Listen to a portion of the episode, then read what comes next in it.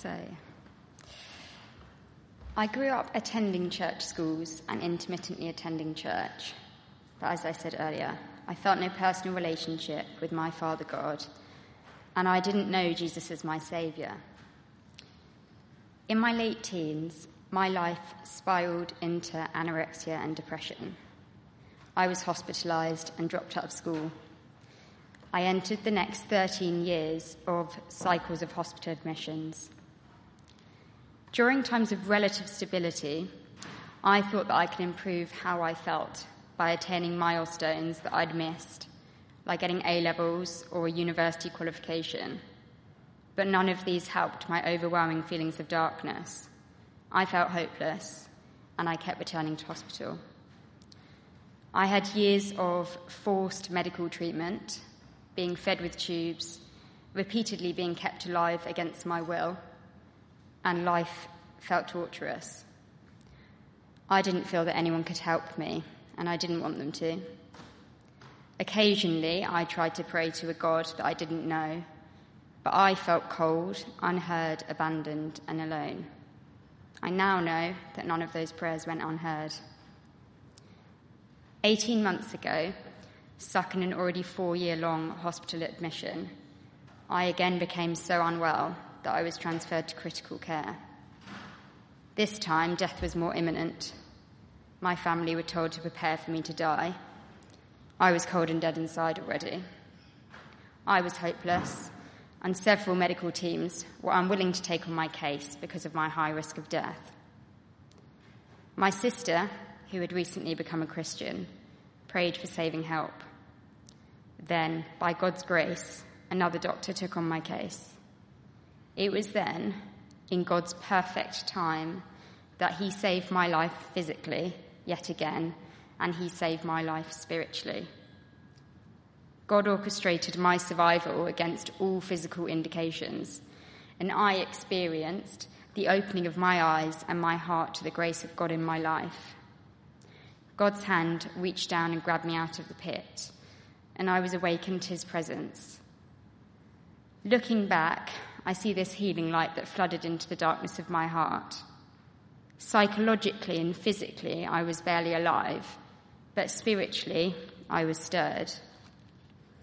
And as I came out of critical care and I returned to the psychiatric hospital that I was in, in the following months, my desire to know God just grew and grew. I was hungry to read the Bible. I'd read and studied parts of the Bible at school, but now when I read them, I felt that there was something more. One Christian friend described it as a love letter from my father, and this felt fitting. I began to better understand who Jesus is and the gospel message that God sent his only Son to die for the forgiveness of sins, for my sins, for me, so that I can have an unhindered relationship with him. I was encouraged by other Christians, my sister and friends from local churches, who discipled me greatly, directing me to scripture and praying with me and for me and answering my questions. Eventually, I was able to go to church with my mum and my sister and I learnt more about Jesus, and I was encouraged by sermons. I was allowed to go to a weekend away with church, and I tasted droplets of heaven, worshipping with so many others, in awe of my God, who saves me and fights for me, and loves me so much that he gave his only Son. So I had this hunger for God, and I had this growing knowledge of his word, but I was also changed myself. I had a new hope and a new peace inside, I felt a peace and comfort that was unrecognizable. And peace interceded for me at times when peace had always evaded me. I now know that this is the Holy Spirit. He calmed mountains of fears, He intervened in agonizing panics, and He delivered me back from angry escapes.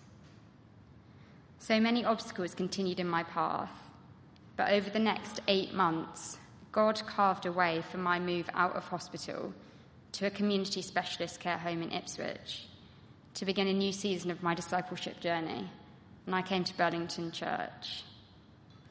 And when I think of the journey that God's taken me on, even in the past year and a half, I see that it's all grace and it's so much learning. Growing with God and building relationships, especially at Burlington in Bridge the Gap, has been transformational. I've come to know safety and belonging and love in this growing God family. Before I knew Christ as my Saviour, I was consumed by hopelessness, and I believed a lie that my life circumstances and my despair meant that I'd been forsaken by a God that I didn't feel I knew and I couldn't be accepted by. But as my eyes have been opened to God and to the grace that He gives me through Jesus Christ, I am learning that my failures don't separate me from God. They don't preclude me from His love, because the love of my Father overcomes. And I am learning that with Jesus, there's no condemnation, but conviction. And as I turn back daily to God and repent, He offers me boundless forgiveness, and His love is never ending. And as I learn dependence on Jesus, and as I seek and I experience absolute reverence and gratitude for his sacrifice, how he saved me, real love and joy are growing in me. My God, Emmanuel, is changing me. I'm being transformed by the truth that Jesus died for me. So I stand here today, committing my old life to the ground and stepping into this new life, this journey of repentance, of love, of undeserved grace and mercy with my Father God, with my friend and my teacher Jesus, and my companion the Holy Spirit. Jesus is the light shining in the darkness. And to live in the light is to ask Jesus how to step forward and trust that he is stepping forward with me. To ask God to keep changing my heart, to keep turning back to him to learn dependence on Him, to put on His armour, and trust that only He can make me new. I want to grow in love for Jesus. I want to know Him better, and I want to trust Him more. This is my journey so far.